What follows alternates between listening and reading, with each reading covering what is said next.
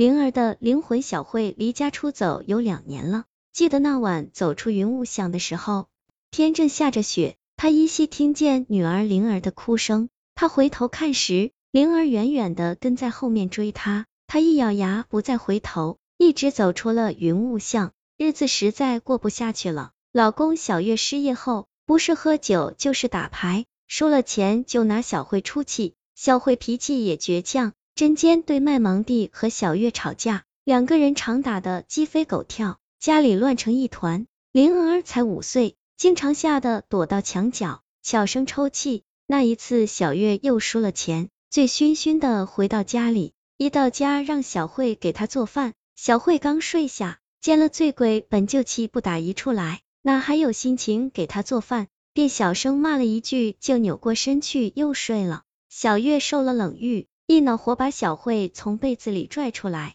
狠狠捶了两下子。这次小慧没有哭，她坐在地上一声不吭。等小月睡着了，她把衣服收拾好了，装进一个行李袋，推门便走出屋去。外面下着雪，夜已深，路上一个行人都没有。小慧扛着大行李袋，艰难的走着。走到云雾巷的时候，她听到灵儿的哭声。灵儿喊道：“妈妈，你别走。”你走了，我怎么办呢？小慧回头看时，灵儿小小的身子站在雪地里，雪花落在她的头上、肩上，几乎把她身上的红毛衣都盖严了，远看像个小雪人一样。小慧的眼睛湿润了，她有种冲动，想马上回去抱住女儿，拉着她的小手带她回家去，但是她还是克制住了，她怕这一回去，就再也没有勇气离开这个让她窒息的家。他想走得远远的，再也不要见到小月。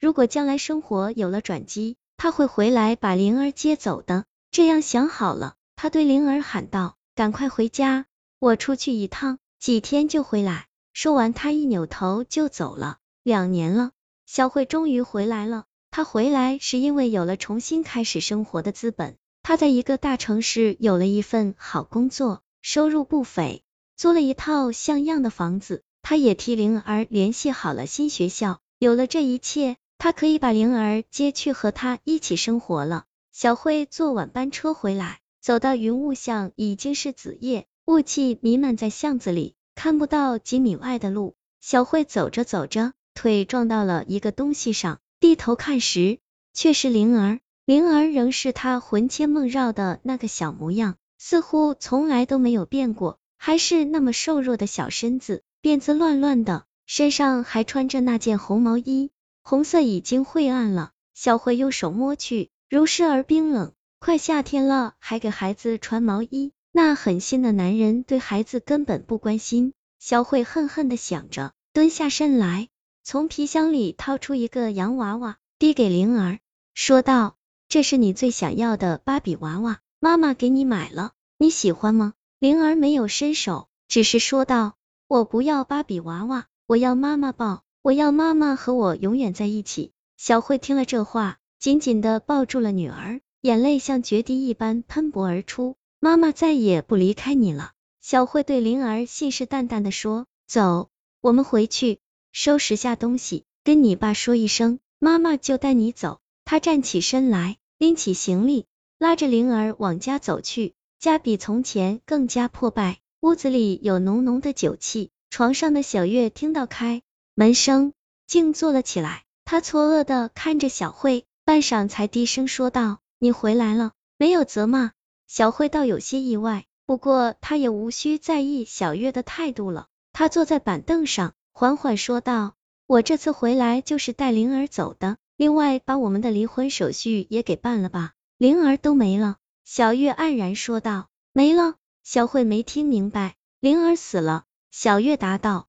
你瞎说。”灵儿，过来。小慧回头喊道：“灵儿一直跟着他回的家啊，但是身后并没有人。”小慧有些诧异：“我刚才还看见灵儿，她跟着我一起回来的。”小慧叫道：“你为什么说她死了？你还嫌害我害得不够深吗？你故意这样说气我吧？你才瞎说吧？”小月说道：“灵儿真的死了。”就在你出走那天晚上，他在云雾巷冻死了。你等等，小月翻开抽屉，找出一个小本子，竟然是一本医学死亡证明书，里面有灵儿的名字，这不是真的！小慧尖叫道：“这是你做的假！我的女儿还活着，她刚才还跟我说要和我永远在一起，别疯了！”小月叫道：“那你把灵儿叫来给我看看。”小慧，我知道，我过去对不住你们母女，这两年我过得不好，我也知道错了。你既然回来了，我们还在一起过吧。我们还会再有孩子的。灵儿真的死了，你看，这是她的骨灰，我就是等着你回来再把这送到公墓的。小月拿出一个小盒子，上面有一张灵儿的小照。小慧感觉眼前的一切都错乱扭曲了，她一阵急火攻心，晕倒在地上。不知道过了多久，小慧终于醒了过来，她坐起身来，看见小月趴在床边上睡着了。这倒是从前没有过的，但她顾不上感动，一心只想着灵儿，她心爱的女儿。她坚信灵儿还活着，所谓的死亡都是小月在骗她。不行，我要去找灵儿，我明明看到她了，在云雾巷里。小慧从床上跳下来，就往云雾巷奔去。又是子夜时分了，梅雨季节，细雨纷纷，云雾巷里迷雾重重。小慧在雨雾中跌跌撞撞的走着。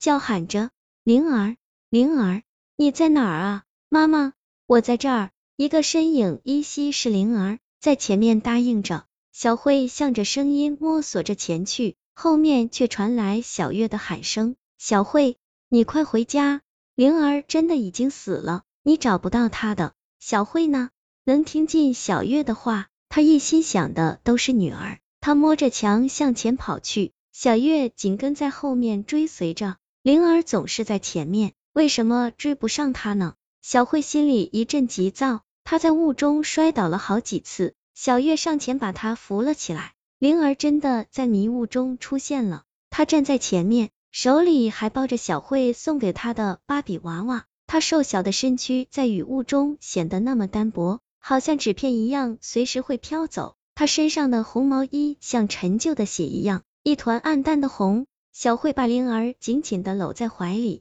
把身上所有的温暖都传递给女儿，想让她冰冷的身体重新温和过来。小月也走过来了，她看到灵儿，眼泪汹涌而出。她不再怀疑小慧的话，只是伸开双臂，把妻子和女儿抱在怀里。这重逢也是他日夜期盼的。第二天早上，雨雾散去，人们在云雾巷发现了小慧和小月的尸体。他们紧紧抱在一起，小慧手里抓着一根电线，是路灯的电线垂落到地上，不知怎么的却被小慧抓住而触电，一根电线要了小夫妻两人的命，没人能解释的清楚，这到底是怎么发生的？他们的亲戚把小月和小慧火化了，把没有下葬的灵儿的骨灰和他们合葬在一起，一家三口终于团圆了。再后来。云雾巷两边废弃的工厂被政府征地，云雾巷也被拆除了，大楼盖了起来，一切的云雾都烟消云散了。